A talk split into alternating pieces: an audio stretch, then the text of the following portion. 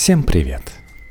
Многие боятся, что технический прогресс оставит людей без работы.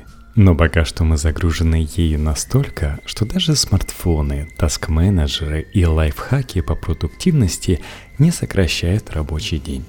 Почему недостаточно работать меньше, чтобы отдыхать больше?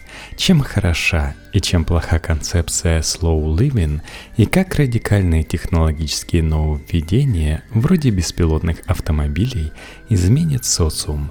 В отрывке из книги профессора социологии Лондонской школы экономики Джуди Вайсмана. То, как мы используем свое время, принципиально зависит от темпоральных параметров работы – Однако в том, как мы трудимся, нет ничего естественного или неизбежного. Идея о том, что труд измеряется и регулируется линейным часовым временем, относительно современная черта индустриальных сообществ. Стремление к максимизации скорости и эффективности, дисциплинированное и экономное использование времени стали правилом лишь в рыночной экономике, где время – деньги – в наше время уже не все работники начинают и заканчивают работу по часам, но логика индустриального времени продолжает существовать, влияя на то, какой мы видим свою жизнь. Самый простой способ ослабить нехватку времени состоит в том, чтобы сократить продолжительность рабочего дня – Достаточно напомнить себе о долгих, изнурительных часах работы в прежней эпохе, чтобы осознать, насколько мы уже далеки от этого. Продолжительность рабочего дня стремительно сокращалась в 1870-1930-х годах, и экономист Джон Мейнард Кейнс полагал, что это сокращение продолжится и дальше. Учреждение стандартного 8-часового рабочего дня и пятидневной рабочей недели в десятилетие после Второй мировой войны было эпохальным достижением социальной демократии XX века. Однако тенденция к сокращению рабочего дня слабла, а в некоторых случаях и вовсе сменилась на противоположную – в своей книге «Достаточно. Это сколько?»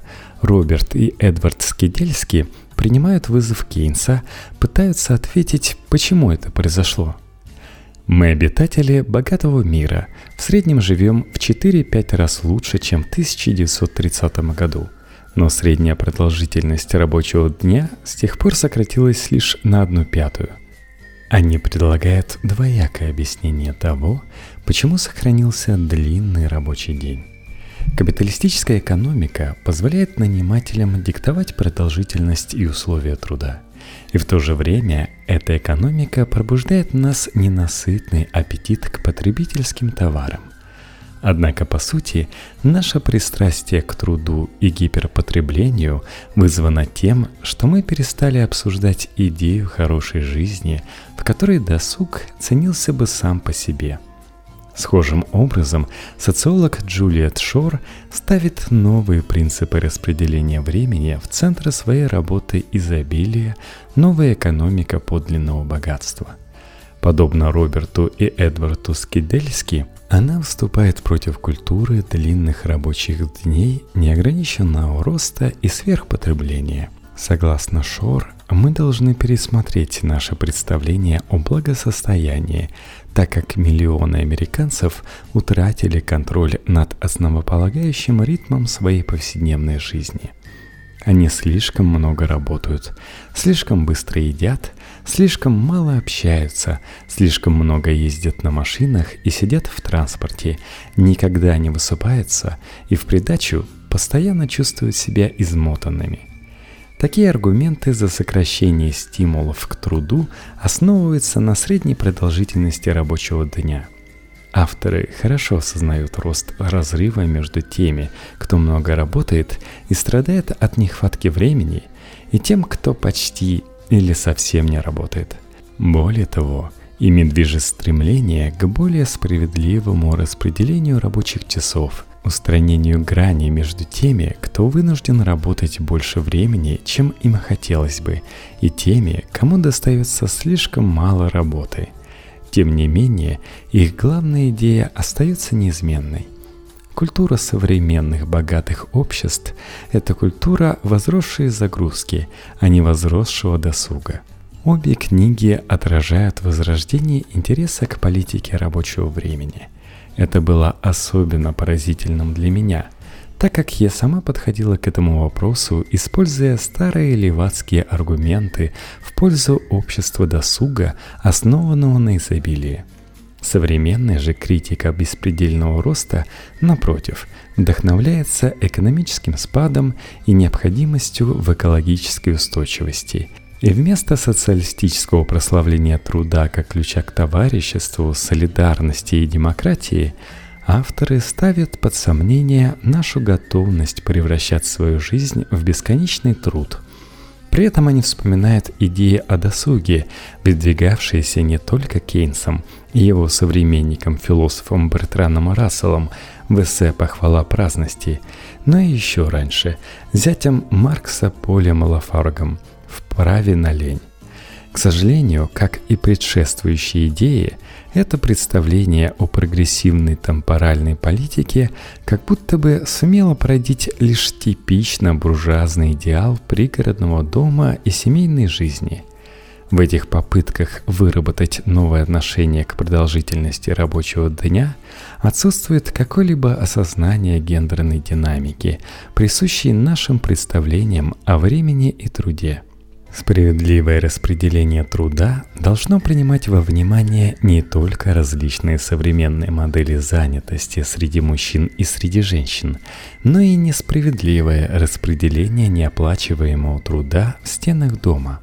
Хотя вышеназванные авторы справедливо критикуют осмысление времени с точки зрения роста производительности как самоцели – у них не вызывает вопросов то, что затраты времени на выполнение оплачиваемой работы оцениваются иначе, чем затраты времени на личные домашние дела. Кейти Уикс напоминает нам, что марксистский подход недооценивал и не замечал времени, потраченного на неоплачиваемую работу по дому, уход за людьми и эмоциональный труд – Феминистский же подход к времени должен проявлять интерес ко всему рабочему дню, например, требуя, чтобы оценки времени, необходимого для выполнения общественно необходимого домашнего труда, учитывались и при оценках продолжительности рабочего дня, и в предложениях по его сокращению – Именно это сочетание оплачиваемого и неоплачиваемого труда и приводит к такому распространению дефицита времени среди работающих женщин.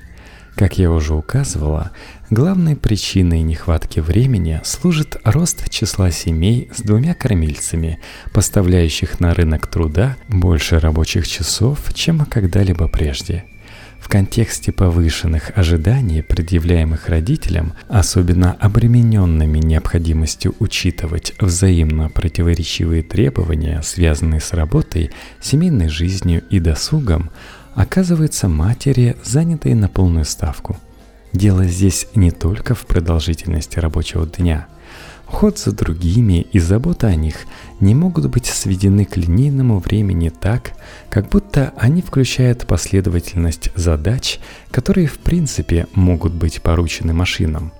То, что принято называть качественным временем, то есть времяпрепровождение с детьми, требует ритма, который не поддается ускорению. Как нельзя требовать от оркестра, чтобы он играл вдвое быстрее, чем предписывает партитура, так и характер и интенсивность времени, проведенного в обществе других людей, вносят вклад в опыт такого времяпрепровождения.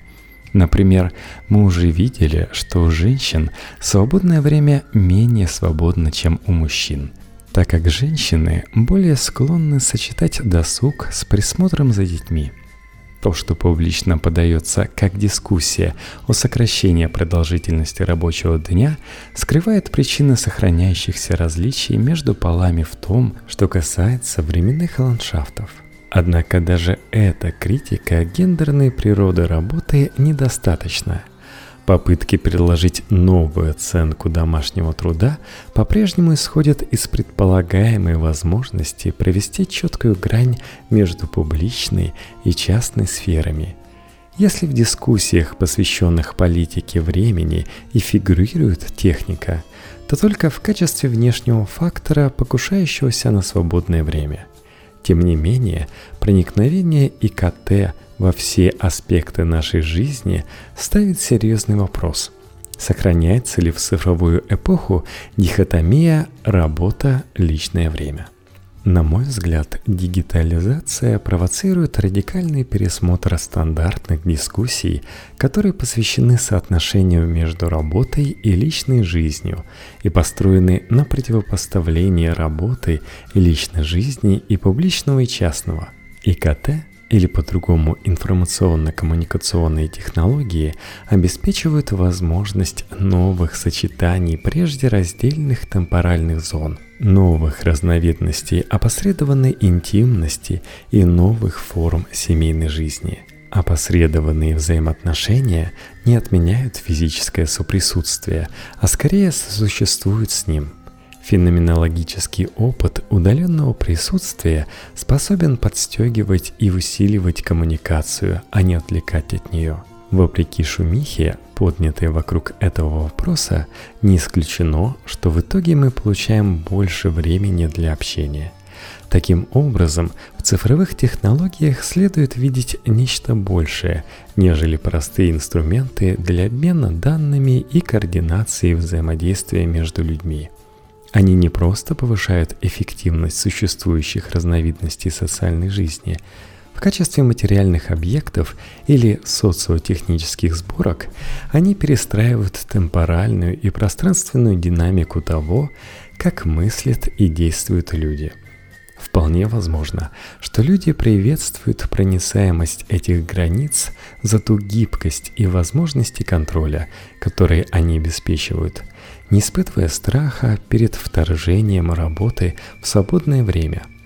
Не исключено, что важные вопросы, связанные с темпоральной политикой, в нашу эпоху связаны не только с ощущением измотанности или сочетанием работы и домашней жизни, сколько с иерархической культурой времени, в которой ценность времени данного человека определяется его статусом и тем, сколько ему платят. Сильная загруженность высоко ценится, а того, кто имеет слишком много свободного времени, считает неудачником. Темпоральные перекосы тесно связаны с социальным неравенством, о чем свидетельствует демонизация безработных. Демократизация времени должна привести к установлению совершенно иного социального порядка – в рамках которого приоритеты и ограничения, связанные со временем, будут разделены справедливым образом. Не я первый указываю на подлинно революционный характер идеи о том, что время всякого человека имеет равную ценность. Признание этого обстоятельства, на мой взгляд, служит первым шагом к более справедливому распределению труда – колоссальному расширению рынка потребительской электроники, такой как компьютеры, сотовые телефоны, телевизоры, планшеты и MP3-плееры, эм сопутствует беспрецедентная скорость запланированного устаревания товаров и отказа от них. Мы ожидаем моментальной доставки любых товаров и также быстро избавляемся от них – как правило, не думая об условиях их производства или об угрозе для экологии. Более того, Одна из причин, почему мы ощущаем такую нехватку времени, сводится к невозможности потребить весь обширный диапазон предлагаемых нам товаров и услуг. Вне зависимости от того, Считаем ли мы, что человеческие желания невозможно удовлетворить по самой их природе, для современной потребительской культуры, несомненно, характерна избыточность. Симптомом этого состояния служит постоянное обновление смартфонов и неограниченная емкость всемирной паутины – Изучая те способы, которыми техника поглощает время, мы часто забываем о том, что стремительный цикл обновления технологий требует непрерывных инвестиций в приобретение новых навыков. Ознакомление с цифровыми устройствами и обучение работы с ними требует значительных затрат неоплачиваемого пользовательского времени – Например, чтобы пользоваться интернетом, необходима сопутствующая инфраструктура и ее обслуживание. Как гласит анекдот, Если бы автомобили от General Motors зависали так же часто, как программное обеспечение от Билла Гейтса, то они никому не были бы нужны. Минимальные ожидания, предъявляемые нами компьютерным программам, умело диктует маркетинг, и потому в их недостатках мы нередко виним самих себя – даже покупки в сети, призванные экономить наше время, порой оказываются утомительным занятием, поглощающим время, прежде отводившееся на отдых и досуг. Телефонные автоответчики служат темой множества шуток, отражающих наше разочарование в том, что мы оказались пленниками техники, экономящей чужое время и деньги за наш счет. Потребление в моментальном обществе порой бывает сопряжено с поразительно медленной темпоральностью – но в конечном счете взаимоотношения между техническими изменениями и темпоральностью всегда носят диалектический характер. Пространство с быстрым течением времени возникает одновременно с пространствами, отличающимися поразительной неторопливостью. Скорость и замедление всегда сосуществовали в современную эпоху, хотя связанные с ними смыслы и ценности претерпевали изменения. Невзирая на это рекурсивное взаимодействие, в социальной и культурной теории преобладает акцент на всеобщем ускорении. Эта новая темпоральность описывается как темпоральность немедленности, моментальности, одновременности, вневременности, хроноскопии или сетевого времени. Бен Эггер даже называет ее «I-time», маниакальным, ненавязчивым, сильно сжатым временем, наваливающимся тяжелым грузом на человека, у которого всегда слишком много дел и слишком мало времени, чтобы их переделать.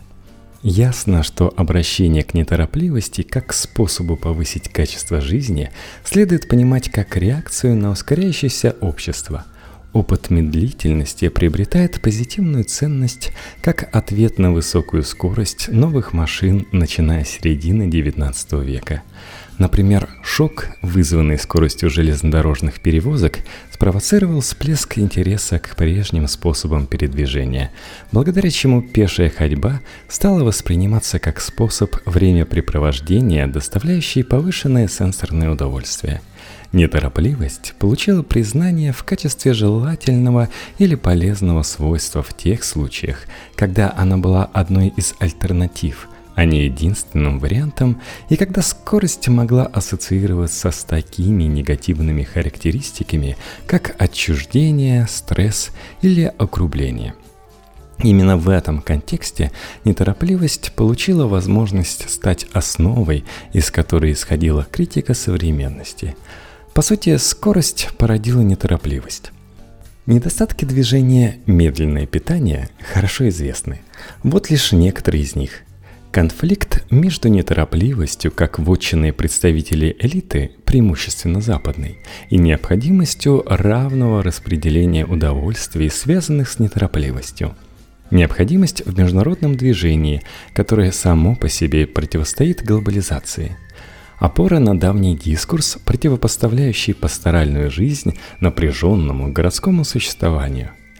Вопрос о том, не связано ли удовольствие от неторопливости с традиционным разделением домашнего труда.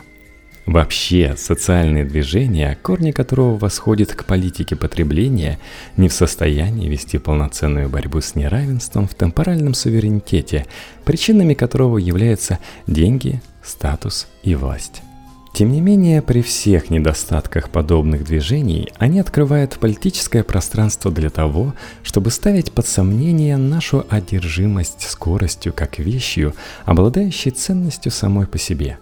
Отвергая господствующий темпоральный режим – Коллективная культура замедления будет способствовать альтернативному потреблению времени не только в том смысле, что у людей появится больше времени, но и в том, что это будет более осмысленное, осознанное и приятное время – как отмечают Венди Паркинс и Джоффри Крейг, сознательное культивирование неторопливости может стать полезным напоминанием о том, что наши ритмы и привычки способны помочь нам как преодолеть, так и усилить неудовлетворенность повседневной жизнью. Движение «медленное питание» положив в основу своей философии гибкое и динамичное восприятие времени, представляет собой интересный пример того, как может быть описан стиль жизни, подразумевающий более насыщенное время – я не одобряю призывов к медленной жизни. Прежде всего, на самом деле, мы не можем выбирать между скоростью и неторопливостью, между техникой и природой. Эти взаимно противоположные понятия существуют и обретают смысл лишь по отношению друг к другу. Дихотомия «быстрое и медленное» не в состоянии передать одновременное существование многочисленных темпоральностей, характеризующее опыт современной жизни – только признав это, мы сможем заново представить гибридные социоматериальные сборки или сети для воплощения разных времен в мире, наполненном технологиями. Отсюда также следует, что полный отказ от глобализации и дигитализации как неизбежных причин ускорения является ошибкой – даже ресторан Макдональдс в некоторых контекстах может иметь позитивную ценность в качестве места для медленного питания, наслаждения жизнью и проведением досуга. Устройства и системы, использующие высокие технологии, тоже могут быть отличными источниками удовольствия и креативности. Не следует отрицать создаваемые ими позитивные возможности для новых типов времени – Кроме того, более эффективное использование времени и сохранение медленных зон в реальности требует новых технических инноваций. Ну и последняя глава – новые технологии для новых времен. Пожалуй, менее очевидной, чем маркетинговые уловки техноевангелистов, является та степень, в которой сама скорость стала главным обоснованием технических инноваций – это, в свою очередь, приводит нас к искаженной модели взаимоотношений между временем, техникой и социальными изменениями. Техника меняется непрерывно, но это не означает, что технические изменения всегда являются результатом изобретений. Эта инструментальная философия максимизации эффективности составляет фундамент инженерного дела – Согласно этой логике, идеальным решением является автоматизация, поскольку человеческое вмешательство, будучи потенциальным источником ошибок, должно быть устранено. Новейшие, быстрейшие и наиболее автоматизированные системы подаются как объективно наилучшие, а не как застывшее порождение конкретного локализованного выбора событий, идей, технических инструментов и материалов – если изобретательность подразумевает вызов нашему привычному образу действий, сомнения в постулатах, пронизывающих наш политический дискурс, и создание новых возможностей для настоящего, то мы оставляем конструирование конструктором на свой страх и риск. В другой работе я уже писал о культуре инженеров и компьютерщиков, в рамках которой мужская культура страстной виртуозности, олицетворением которой служит работа в хакерском стиле, воплощает в себе мир мастерства и индивидуализма.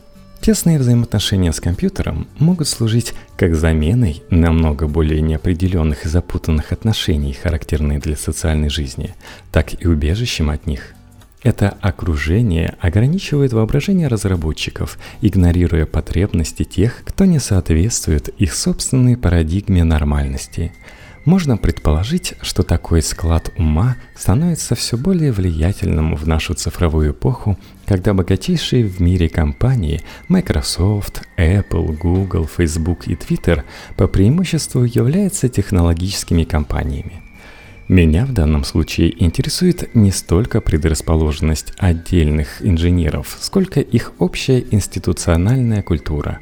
Многие технонаучные инновации происходят либо из военной, либо из корпоративной среды, где ценятся такие опыт и изобретательность, которые ориентируются на работу с определенным типом решаемых задач – можно привести пример такой радикальной инновации, направленной на экономию времени, как созданный Google беспилотный автомобиль.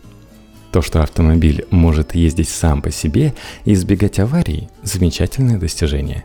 Оно обеспечивает эффективное использование времени в том смысле, что вы можете работать, пока вас везут, и обходиться при этом без шофера – Однако, как справедливо указывает Евгений Морозов, это изобретение может повлечь за собой непредвиденные последствия.